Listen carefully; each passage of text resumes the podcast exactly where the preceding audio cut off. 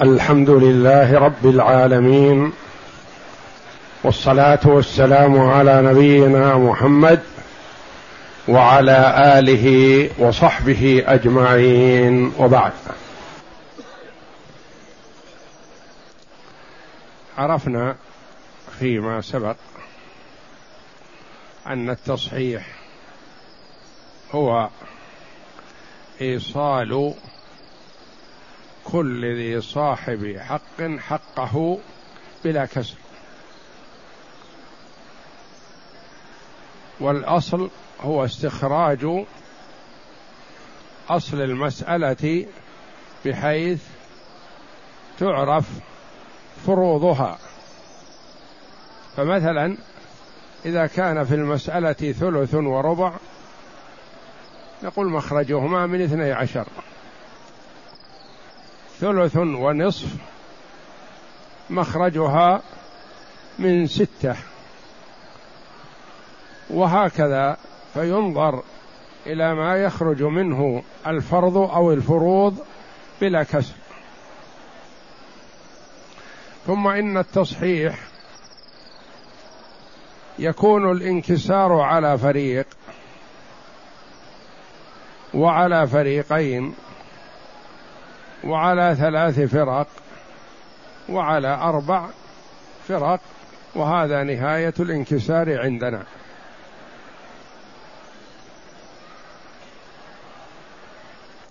الانكسار على فريق واحد. ينظر النظر الأول بين السهام والرؤوس فلا يخلو. إن كان بينهما موافقة أخذنا وفق الرؤوس. وإن كانت مباينة أخذنا كامل الرؤوس. وضربناها في أصل المسألة ومنها تصح. انتبه بارك الله فيك للطريقة. إذا عرفت الطريقة في الفرائض سهلت عليك المسائل طويلة كثيرة أعدادها أو قليلة. المهم أن تعرف كيف تعمل كيف تصحح. الانكسار على فريق واحد. مثلا هلك هالك عن زوج وأربعة أبناء. أين الانكسار هنا؟ نصيب الأبناء ثلاثة ورؤوسهم أربعة. هلك هالك عن زوج وستة أبناء. المسألة من أربعة. مثل التي قبلها. للزوج الربع واحد وللأبناء الباقي ثلاثة. ننظر بين الثلاثة التي نصيب الأبناء وبين رؤوسهم. الثلاثة تنقسم على الستة؟ لا. منكسر. ننظر بين الثلاثة والستة. نجد بينهما موافقة بماذا؟ بالثلث.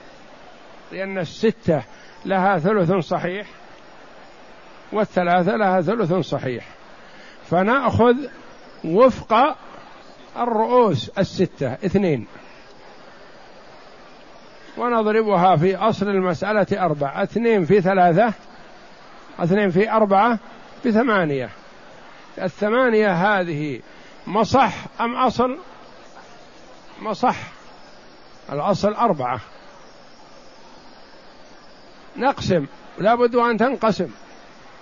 إذا ما انقسمت فالمسألة غير صحيحة والتصرف غير صحيح والعمل خطأ. نقول للزوج واحد في اثنين باثنين. نسبة الاثنين للثمانية الربع. كما أن نسبة الواحد للأربعة الربع. ما تغير نصيبه. نصيب الأبناء. لهم ثلاثة. مضروب في اثنين. بستة لكل واحد واحد. هنا الانكسار على فريق واحد. وبنظرنا بين السهام والرؤوس وجدنا بينهما موافقة في الثلث. فأخذنا وفق الرؤوس. وضربناها في أصل المسألة. زوج وأربعة أبناء. المسألة من أربعة. للزوج الربع واحد. وللأبناء ثلاثة الباقي ثلاثة. رؤوسهم أربعة. ننظر بين الثلاثة سهامهم. والأربعة رؤوسهم. نجد بينهما مباينة. ما تتفقان في جزء؟ الثلاثة غير منقسمة على الأربعة. والثلاثة والأربعة لا تتفقان في جزء لأن الأربعة لها ربع ولها نصف والثلاثة ليس لها ربع ولا نصف. الثلاثة لها ثلث والأربعة ليس لها ثلث. إذا مباينة. فنضرب الرؤوس التي هي أربعة في أربعة فتصح من ستة عشر. للزوج واحد في أربعة بأربعة وللأبناء ثلاثة في أربعة باثني عشر لكل واحد منهم. هم أربعة لكل واحد ثلاثة.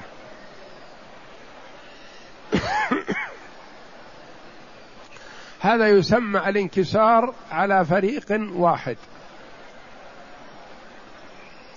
جدة وثلاثة أبناء. المسألة من ستة. للجدة السدس واحد ويبقى خمسة للأبناء.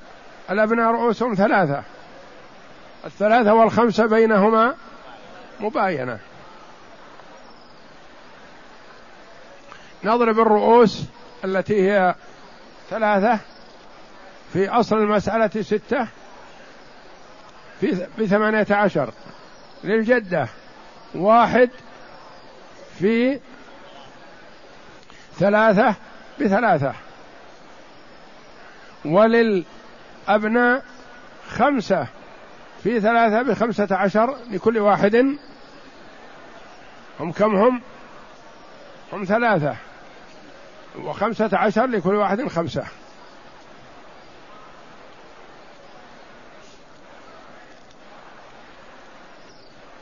هذا الانكسار كله على فريق واحد. وأوصيك بأن تسوي تعمل. تقول هلك هلك عن كذا وكذا. إذا شق عليك في العدد انقصه واحد أو زده واحد لا حرج عليك. تمرين. هلك هالك عن جدتين وثلاثة أبناء مسألتنا الأولى لكن فيها جدتان بدل جدة. المسألة من ستة. هي هي. لأن فيها سدس. من ستة. للجدتين السدس واحد. وللأبناء الثلاثة الباقي خمسة. هنا لنا نظران. النظر الأول بين الرؤوس والسهام. النظر الثاني بين المثبتات. المثبتات ونعني بها المثبتات من الرؤوس. ولا نقول بين الرؤوس والرؤوس لأن قد يكون المثبت الوفق. فالنظر إلى الوفق وليس إلى عدد الرؤوس كما سيأتي إن شاء الله. هنا في المسألة هذه لنا نظران. النظر الأول بين الرؤوس والسهام. نقول سهام الجدتين كم؟ واحد. ورؤوسهن اثنان ما ينقسم. بينهما موافقة؟ لا. الواحد ما يتوافق مع شيء. نثبت رؤوس الجدتين اثنين. ننظر بين الأبناء وسهامهم. سهامهم كم؟ خمسة. ورؤوسهم ثلاثة. الثلاثة والخمسة مباينة. أثبتنا مجموع رؤوس الأبناء. كم؟ ثلاثة. رؤوس ثلاثة. والجدتان اثنان. ننظر النظر الثاني بين الرؤوس بعضها مع بعض. اثنان وثلاثة. بينهما موافقة؟ لا. بينهما مداخلة؟ لا. بينهما مماثلة؟ لا. إذا مباينة. وكل عددين متواليين مباينة. لأنه ما ينقسم العدد الموالي على للآخر الذي يليه. الأربعة ما تنقسم على الثلاثة والخمسة ما تنقسم على الأربعة وهكذا. إذا أثبتنا رؤوس الأبناء ثلاثة وأثبتنا رؤوس الجدتين اثنان. ننظر بين الرؤوس بعضها مع بعض اثنان وثلاثة مباينة. نضرب في حال المباينة واحد بالآخر. ما نقول نثبت الأكثر؟ اثنان في ثلاثة بكم؟ بستة.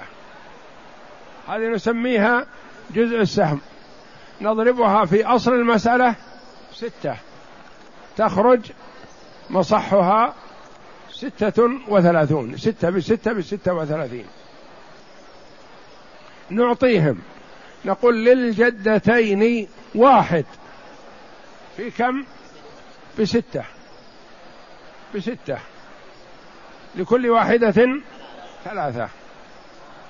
وللأبناء خمسة في ستة بثلاثين لكل واحد عشرة. لأنهم ثلاثة الأبناء.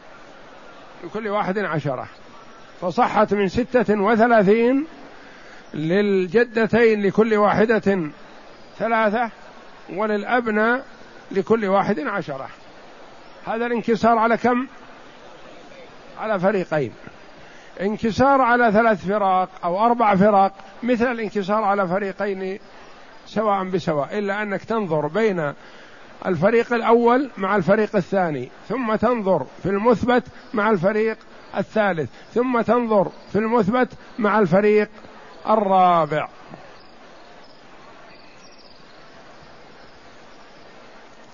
وأكثر من تصوير المسائل هذا وارجع إلى كتاب عدة الباحث ففيه مجموعة من المسائل والأمثلة.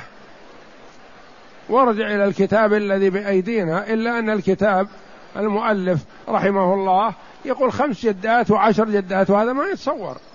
يعني ما ينبغي أن تصور مسائل مثلا غير واردة. تصور مسائل صحيحه ما تقول هلك هالك عن خمس زوجات. لا.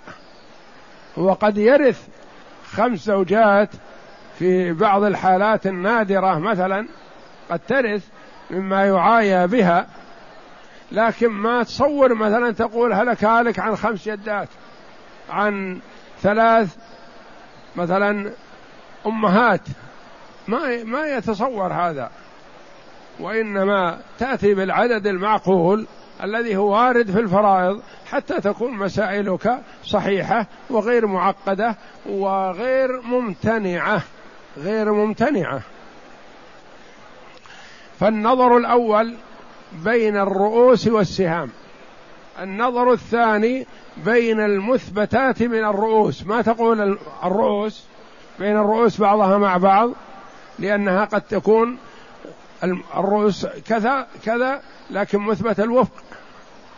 مثبت الوفق.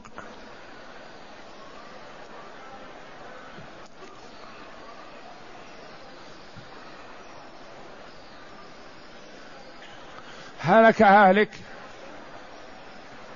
عن ثلاث جدات وثلاث بنات وثلاث أخوات شقيقات أو لأب سيان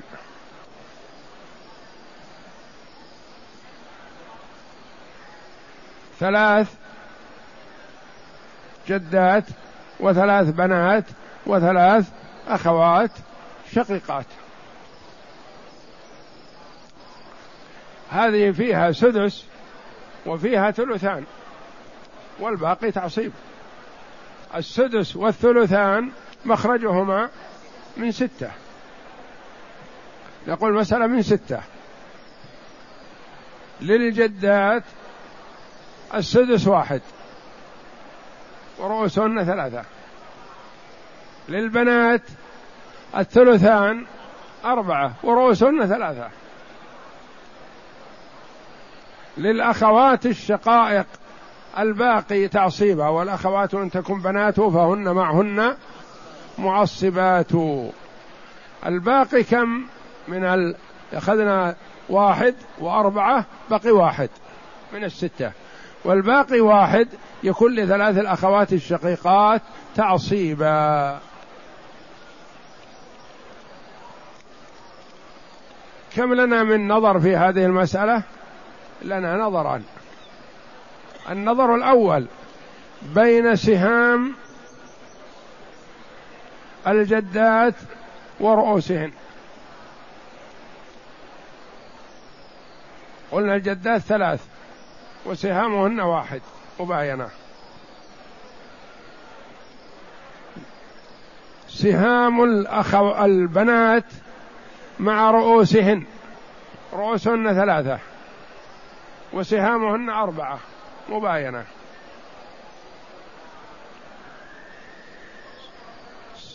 سهام الأخوات واحد ورؤوسهن ثلاثة مباينة. ما أدركنا طريق تسهيل في ما بين الرؤوس والسهام كلها مباينة. ننظر بين الرؤوس بعضها مع بعض. نجد رؤوس الجدات ثلاثة. ورؤوس البنات ثلاثة. ورؤوس الأخوات ثلاثة. إذا نقول هذه مماثلة. لأن من قسم على الجدات انقسم على الأخوات ومن قسم على الأخوات انقسم على البنات لأن الرؤوس متساوية. فنقول نأخذ ثلاثة واحدة منها فقط. ونضربها في أصل المسألة كم؟ ستة. ثلاثة في ستة في ثمانية عشر. بثمانية عشر. نقسم. نقول للجدتين للجدات الثلاث. واحد في ثلاثة. بثلاثة. لكل واحدة واحد. للبنات أربعة. في ثلاثة. باثنى عشر. ورؤوسهن ثلاثة لكل واحدة أربعة. للأخوات الشقيقات واحد في ثلاثة بثلاثة ورؤوسهن ثلاثة لكل واحدة واحد. الانكسار على كم هنا؟ على ثلاث فرق. هل يتأتى على مذهب الإمام مالك رحمه الله؟ لا. ما يتأتى الثلاثة لأن الجدات عنده ما يرث إلا اثنتين. ما يرث من الجدات سوى اثنتين. فلا يكون الانكسار في مثل هذه المسألة إلا على فريق فعلى آه، ما يتأتى معه هذا لأن الجدات ما يرثن إلا ما يرث إلا اثنتين و وهذا يتأتى على الانكسار على ثلاث فرق لأن الانكسار يتأتى على ثلاث فرق لكن إذا كان على أربع فرق ما يتأتى على مذهب الإمام مالك رحمه الله وإلا فهنا الانكسار على الثلاث الفرق حتى على الجدتين منكسر عليهن لأن نصيبهن واحد ورؤوسهن افرض ثلاثة إحنا قلنا ثلاثة ولو جعلنا اثنين هي هي. لابد منكسر رأس ستة لأنه نصيبهن ما ينكسر عليهن في أصل اثني عشر. هالك عن ثلاث جدات وثلاث أخوات شقائق. وثلاث أخوات لأم وزوجتين ثلاث جدات وثلاث أخوات شقائق وثلاث أخوات لأم وثلاث زوجات ثلاث زوجات. عندنا هنا ماذا في المسألة من فروض؟ فيها سدس وفيها ثلثان. وفيها ثلث وفيها ربع. تجتمع في اثني عشر. المسألة من اثني عشر. اقسم. للجدات الثلاث السدس اثنان. للأخوات الشقائق الثلثان ثمانية. للأخوات لأم الثلث أربعة. لثلاث الزوجات الربع ثلاثة. عالت إلى خمسة عشر. عندنا سدس عندنا اثنان. وعندنا ربع ثلاثة. وعندنا ثلثان ثمانية. خمسة وثلاث أو ثمانية ثلاثة عشر. وعندنا ثلث أربعة صارت سبعة عشر. منتهى عولها. تعول أفرادا إلى سبعة عشر. والانكسار على كم فريق هنا؟ على أربع فرق وهو منتهى الانكسار. في هذه المسألة عند الإمام مالك رحمه الله يقول لا ما يرث عندي إلا جدتين فيكون الانكسار على ثلاث فرق. احذف الجدتين ما في انكسار. نقسم.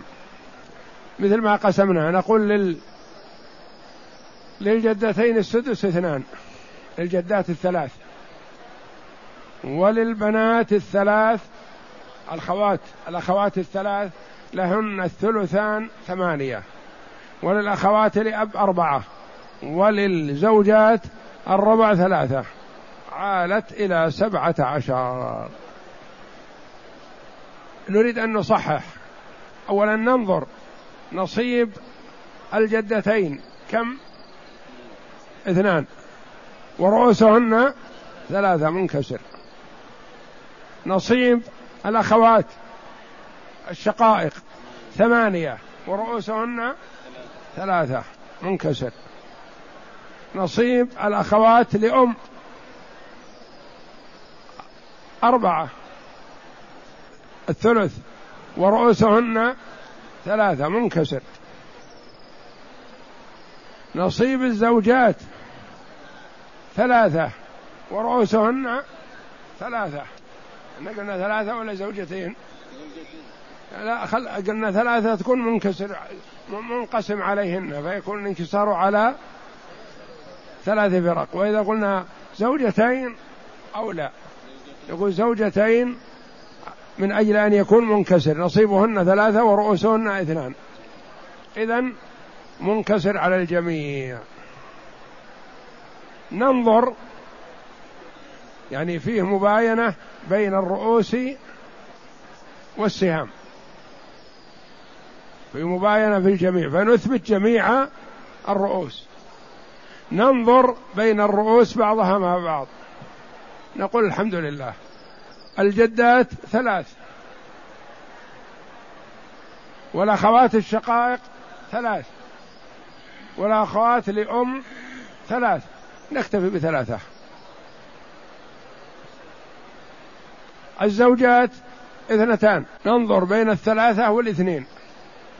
الثلاثة جاية على الرؤوس مجموعها إلا الزوجات. الزوجات اثنتان. ننظر بين الاثنين والثلاثة. نقول بينهما مباينة. اثنين بثلاثة بستة.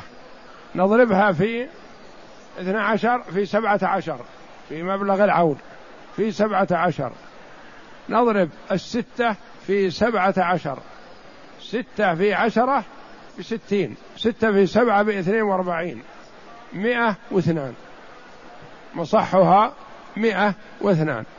وهكذا نعطيهم فنقول للجدات اثنان في آه كم قلنا جزء السام اثنين في ثلاثة بستة. ستة. اثنين في ثلاثة اثنين في ستة باثني عشر. لكل واحدة ستة. اثنين في ستة لأن قلنا اثنين في ثلاثة اثنين في في ثلاثة بستة هذا جزء السهم. مضروبا في سبعة عشر ستة في عشرة بستين وستة في سبعة باثنين وأربعين مئة واثنان. فللجدات اثنان في ستة باثني عشر لكل واحدة ستة أو لا لكل واحد أربعة لأن ثلاث وللأخوات الشقائق ثمانية في ستة ثلاثة في ثمانية بأربعة وعشرين وأربعة وعشرين ثمانية وأربعين ثمانية وأربعين. وهن كم هن؟ ثلاث. ثمانية وأربعين وثلاثة يعني اقسمها الثما الأربعة فيها واحد يبقى ثمانية عشر فيها ستة. لكل واحدة ستة عشر. الأخوات لأم لهن أربعة في ستة بأربعة وعشرين وهن ثلاث لكل واحدة ثمانية. للزوجات للزوجات ثلاثة في ستة بثمانية عشر وهن ثلاث لكل واحدة ستة وهكذا.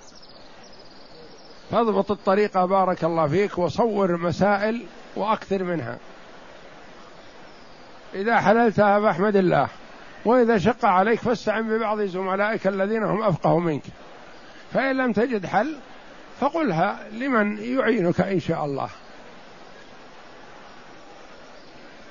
وإذا عرفت الطريقة سهل عليك العمل لأنه بالنسبة للحساب الحمد لله الآلات الحاسبة والضرب وجدول الضرب تعرفه وهكذا.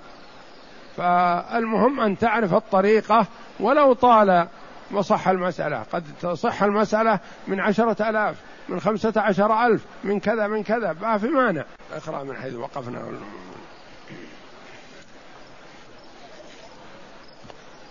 قال الناظم رحمه الله تعالى فذاك جزء السهم فاعلمنه واحذر هديت تضل عنه واضربه في الأصل الذي تأصل وأحص من ضم, وأحص من ضم وما تحصل.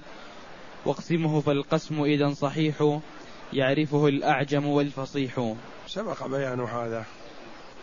وخذ جميع العدد المباين كما وضحنا أن العدد المباين ما يؤخذ بكامله. واضربهم في الثاني يعني إذا تباين العددان تضرب واحد في الآخر. وإذا بينهما موافقة تأخذ الوفق فذاك جزء السهم يعني عند النظر بين المثبتات من نسبة للرؤوس.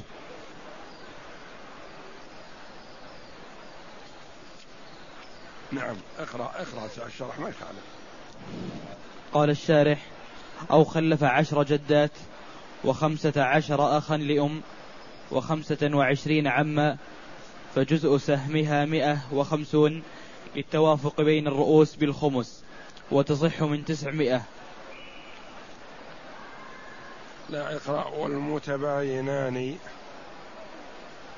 والمتباينان كأم وثلاثة إخوة لأم.